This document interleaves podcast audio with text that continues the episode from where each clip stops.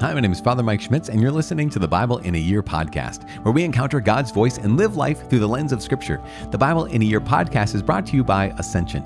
Using the Great Adventure Bible Timeline, we'll read all the way from Genesis to Revelation, discovering how the story of salvation unfolds and how we fit into that story today. It is day 201, 201 days. We're reading from Isaiah chapter 21 and 22, Nahum, I keep saying that, I don't know why I do it, but we do it, Nahum chapter 3, it's only 3 chapters long, so we read the entire book in 2 days. Also, we're reading Proverbs chapter 10, verses 29 through 32. I said reading Proverbs, not eating Proverbs. Hopefully you caught that. As always, the Bible translation that I am reading from, not eating from, is also the Revised Standard Version, Second Catholic Edition. I'm using the Great Adventure Bible from Ascension. If you want to download your own Bible in a Year reading plan, you can visit ascensionpress.com/Bible in a Year. You can also subscribe in your podcast to receive daily episodes every day. That's how daily episodes work. But as I said, today is day 201, reading Isaiah 21 and 22, Nahum chapter 3, and Proverbs 10, verses 29 through 32. The book of the prophet Isaiah, chapter 21, Oracles concerning Babylon, Edom, and Arabia. The oracle concerning the wilderness of the sea. As whirlwinds in the Negev sweep on, it comes from the desert, from a terrible land. A stern vision is told to me, the plunderer plunders, and the destroyer destroys. Go up, O Elam, lay siege, O Media. All the sighing she has caused I bring to an end. Therefore, my loins are filled with anguish. Pangs have seized me like the pangs of a woman with labor pains.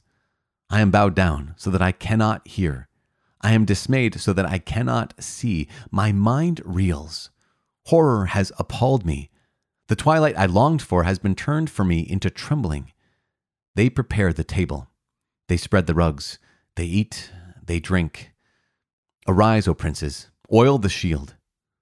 For thus the Lord said to me, Go, set a watchman. Let him announce what he sees.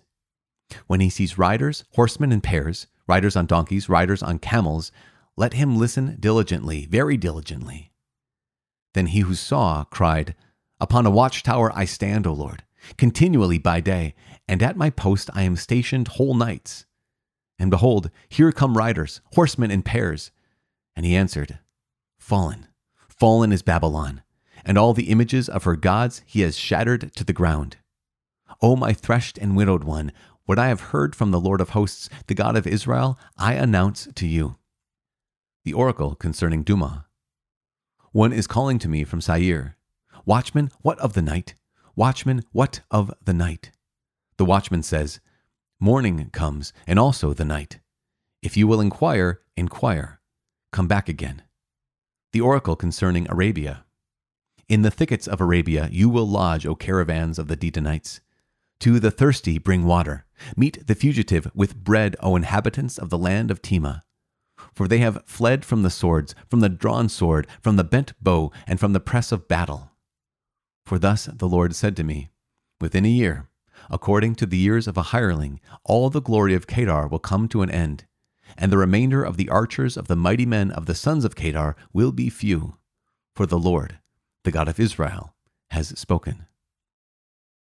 Chapter 22, An Oracle Concerning the Valley of Vision. The Oracle Concerning the Valley of Vision.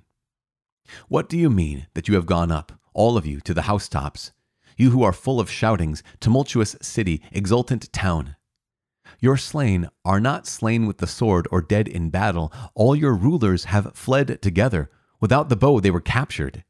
All of you who were found were captured, though they had fled far away. Therefore I said, Look away from me.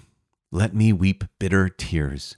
Do not labor to comfort me for the destruction of the daughter of my people.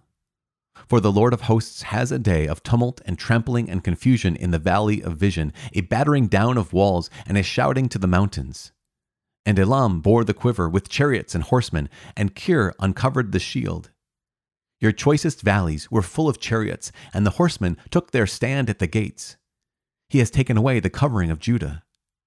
In that day you looked to the weapons of the house of the forest, and you saw that the breaches of the city of David were many, and you collected the waters of the lower pool, and you counted the houses of Jerusalem, and you broke down the houses to fortify the wall.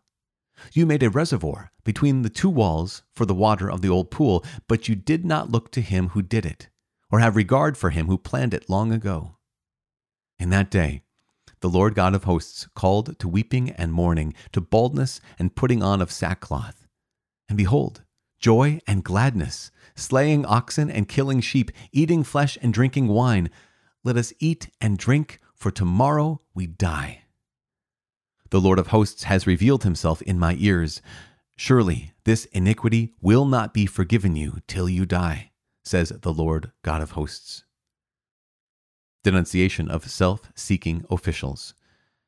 Thus says the Lord God of hosts, Come, go to this steward, to Shebna, who is over the household, and say to him, What have you to do here, and whom have you here, that you have hewn here a tomb for yourself? You who hew a tomb on the height and carve a habitation for yourself in the rock. Behold, the Lord will hurl you away violently, O you strong man. He will seize firm hold on you and whirl you round and round and throw you like a ball into a wide land. There you shall die, and there shall be your splendid chariots, you shame of your master's house. I will thrust you from your office, and you will be cast down from your station.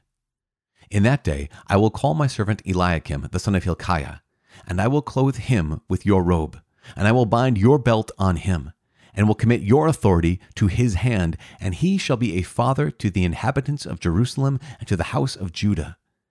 And I will place on his shoulder the key of the house of David. He shall open, and none shall shut, and he shall shut, and none shall open.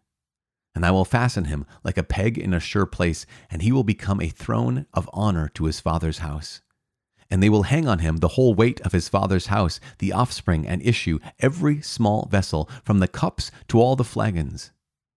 In that day, says the Lord of hosts, the peg that was fastened in a sure place will give way, and it will be cut down and fall, and the burden that was upon it will be cut off, for the Lord has spoken.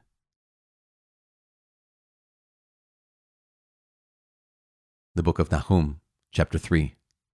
Woe to the bloody city!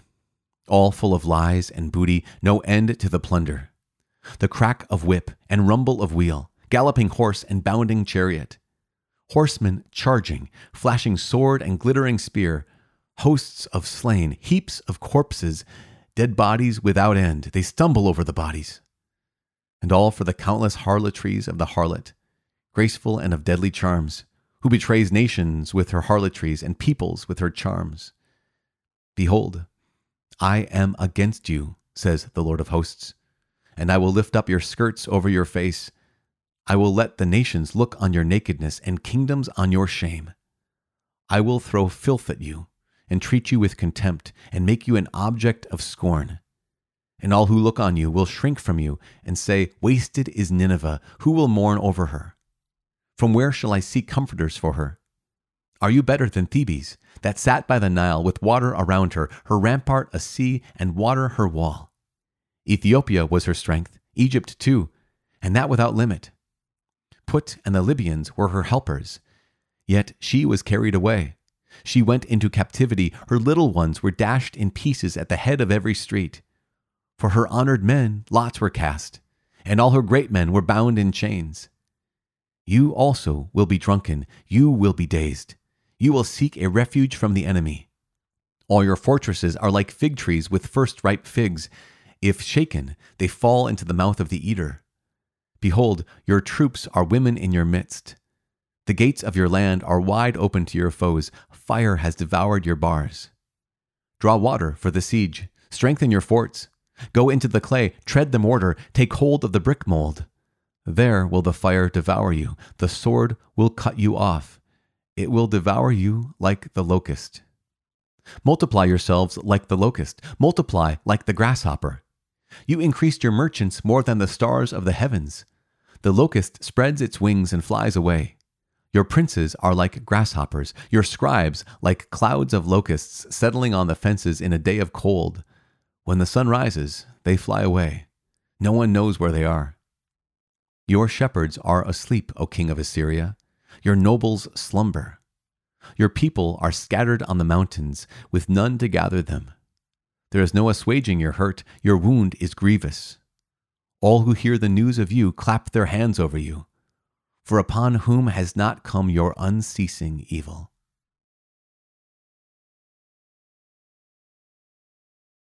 The book of Proverbs, chapter 10, verses 29 through 32.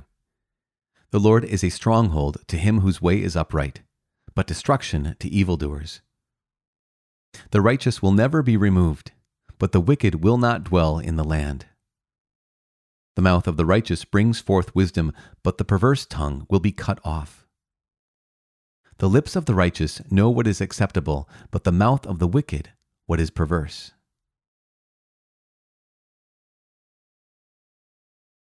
Father in heaven, we give you praise and glory. We thank you so much for your faithfulness. We thank you for your goodness, your justice, and your righteousness. And help us to live in righteousness. Help us to live in right relationship with each other and with you above all things.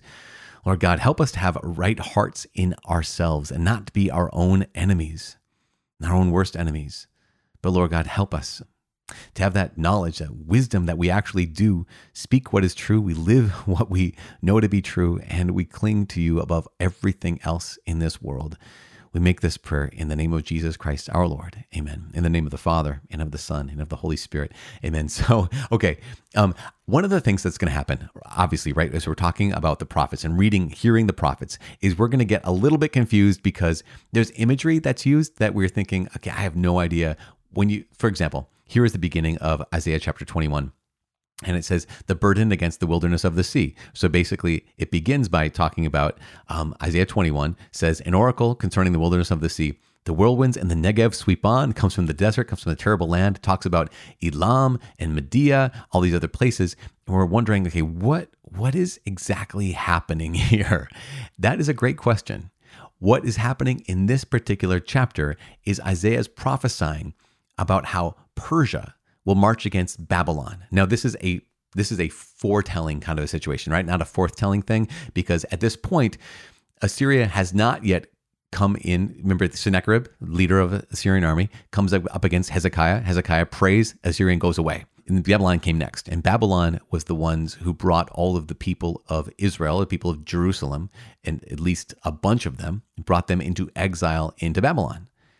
And now here is Isaiah, and he's prophesying about those coming from Persia to make war on Babylon. So when he says, go up Elam, besiege Media, Elam and Media are the ancient names for peoples of Persia. So just kind of keep that in mind. Again, it can feel like it's all over the board, but if we have some sense of context, here is the prophecy in chapter 21 and chapter 22 today about here's Persia coming up against Babylon. And yet, it also prophesies the fall of Babylon and talks about the man on the watchtower.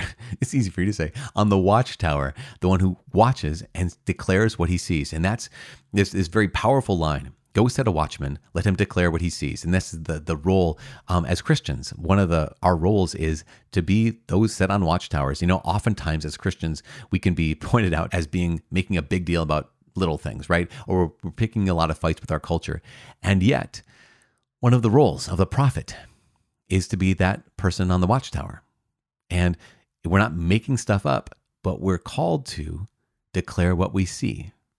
If your role is to be the watchtower for your family, again, you're not causing problems to your family just by pointing out, here are the dangers in and around our family. If you're the pastor of a parish, then just by pointing out, here's the dangers in our parish, here's the dangers in our culture right now, you're not creating those dangers.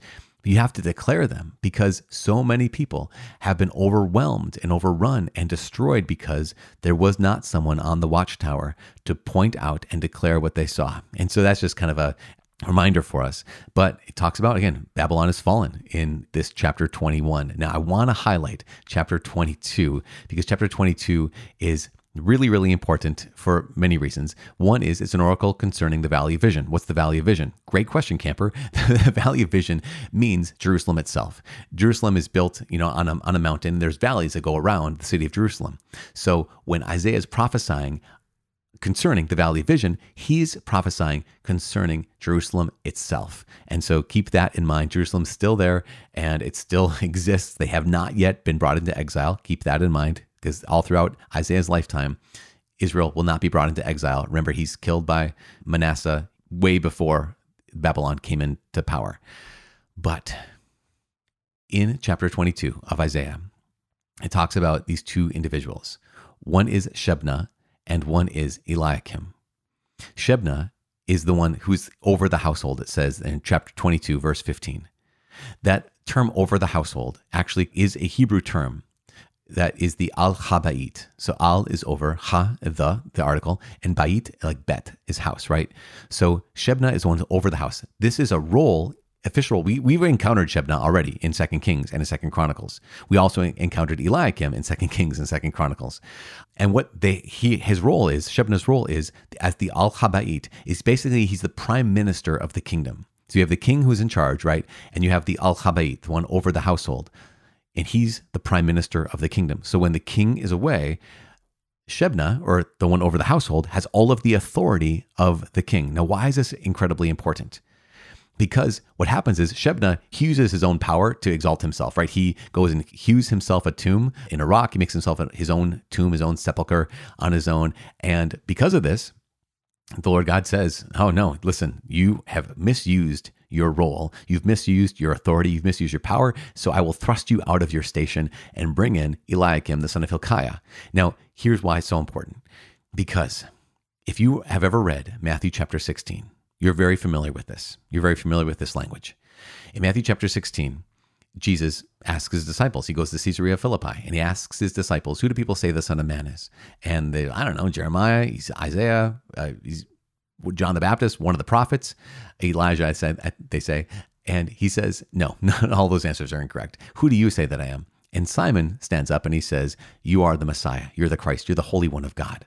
And Jesus says to Simon, he says, blessed are you, Simon, son of Jonah, for flesh and blood did not reveal this to you. My heavenly Father did. Therefore, your name is now Rock, right? Peter, Petros, means rock. And upon this rock, I will build my church, and the gates of hell will not prevail against her. This is the time Jesus is saying very clearly, I will build my rock upon you, Peter. Again, your name is Peter, Petros, and I will build my church upon this rock, Petros, and the gates of hell will not prevail against it. And then he goes on to say, I will give you the keys to the kingdom of heaven. What you open, no one shall shut. What you shut, no one shall open. Now, this is why Isaiah 22 is so incredibly important. In Matthew's gospel, one of Matthew's intentions, preoccupations, is to let us know that Jesus is the king and he's establishing the kingdom. Remember, Jesus is the fulfillment of the entire Old Testament, the people of God. I mean, think about right now where we are in Isaiah and where we are in Nahum and this destruction, and the 10 tribes of the north are gone. Assyria has already destroyed them, and the 2 tribes in the south are so small and so scattered. Everything is awful. But there's this promise that there will be a king, and Matthew is making it so, so clear that Jesus is that king. He's establishing a kingdom. The role of the king, right, is to establish the kingdom. It's not just about Jesus, it's about the kingdom he's establishing. And in that kingdom, there is the role called the al-habbayit, just as there was in the kingdom of Judah. And the role of the al-habbayit says what? It says, I will place on his shoulder the key of the house of David. He shall open and none shall shut. He shall shut and none shall open.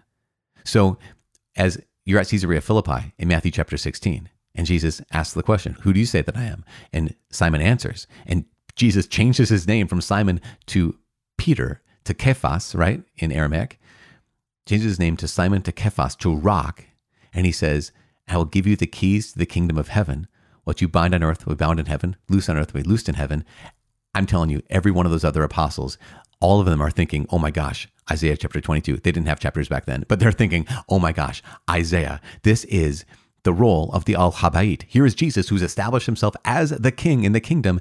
And here is Peter, who's made into the first al-habbayit. He's made the first prime minister. Now, the role of the prime minister goes on in verse 21. It says, I will clothe him with your robe, right? And bind your belt on him, gird him with your sash. These are signs of an office. These are signs of authority. It goes on to say, I will commit your authority to his hand. So this is a role that has authority, the al-habbayit, that Peter is now being given. But it goes on to say, he shall be a father to the inhabitants of Jerusalem and to the house of Judah.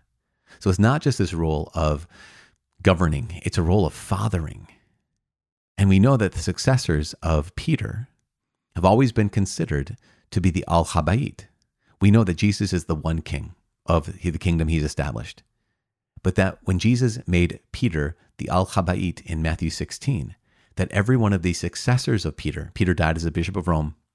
We all know that the successors of Peter are the al-habbayites, They are the ones over the house. They're the prime ministers, and we call them the Holy Father, right? We call them. In fact, think about this. We call him the Pope. Why do we call him the Pope? Because the Italian form of the word, that's the anglicized version of the Italian word Papa, which means father. What does it say in Isaiah 22, verse 21? He shall be a father to the inhabitants of Jerusalem and to the house of Judah. To all those in the kingdom, he's a father. He's not the king. The king is the actual, he's the actual, you know, kind of father to the nation. He's the actual, but the al-habbayit serves in this role of not just authority, not just governing, not just guiding, but also in this incredible spiritual way of being a father. And I think it's just incredible that here is Isaiah 22 fulfilled in Matthew chapter 16. And that's something definitely worth praying about. And it's challenging because sometimes you might have grown up thinking that the Pope, the papacy, right, having a Pope is a medieval invention or is invented later on in the life of the church. And yet, nope, it came from Isaiah chapter 22 when there is this role of the al-habbayit, and then Matthew 16 when Jesus made Peter, made Simon into Peter, and then made Peter into the al-habbayit. You know, it's interesting because we have bad popes, right? We also have failures of popes. Peter himself was a failure as well, right? Peter denied knowing Jesus. And yet, what does Jesus do with Peter at the end of the Gospel of John? He says, Simon, son of John, do you love me more than these? Yes, Lord, you know I love you. Okay, feed my sheep. Simon, son of John, do you love me more? Do you love me? Yes, Lord, you know I love you. Tend my lambs. Do you love me? Yes, Lord, you know I love you. Okay, feed my sheep. That even though Simon, Peter, Kephas, had failed in his role, Jesus restored him to his role. And that's the thing we trust in so deeply, is that Jesus can restore. And Jesus has chosen, he chose a bad pope, you know, right? I mean, Peter ended up great, but he was not great all the way through. And yet he had the role of the al-habbayit. And we have an unbroken line of his successors as bishops of Rome, of al-habbayit, of the prime minister, of the Holy Father, down until this day. So you might not like that interpretation, you might not agree with that interpretation, but hopefully at least now you know, if you never knew, where do you Catholics get the idea of the Pope in the first place? Well, again, we didn't just make it up in the 1500s. We didn't just make it up in the early church. It didn't make it up at all. In fact, it comes from the Old Testament, is fulfilled in Matthew 16, and we live it every day. And this is the thing. Here's the great news. Once again, what does Isaiah say? He'll be a father to the inhabitants of Jerusalem and to the house of Judah. If you are part of the church, right, you're in the kingdom of God, Jesus is the king. And Jesus gave you a Holy Father on this earth. He gave you too. It's not like this is just for Catholics. No, he gave this role of the al-habbayit to all those who are part of the kingdom, which is a gift. And it's a gift that I've been so grateful for. And hopefully it's a gift that if you can receive that gift with gratitude as well. Okay. Might have been challenging, might not have been challenging. Hopefully it's illuminating, and hopefully you realize that God has given, he keeps giving us gifts, even when we don't even realize it for all of our lives. We bring us here to day 201. We're praying for each other. I am praying for you. Please pray for me. My name is Father Mike. I cannot wait to see you tomorrow. God bless.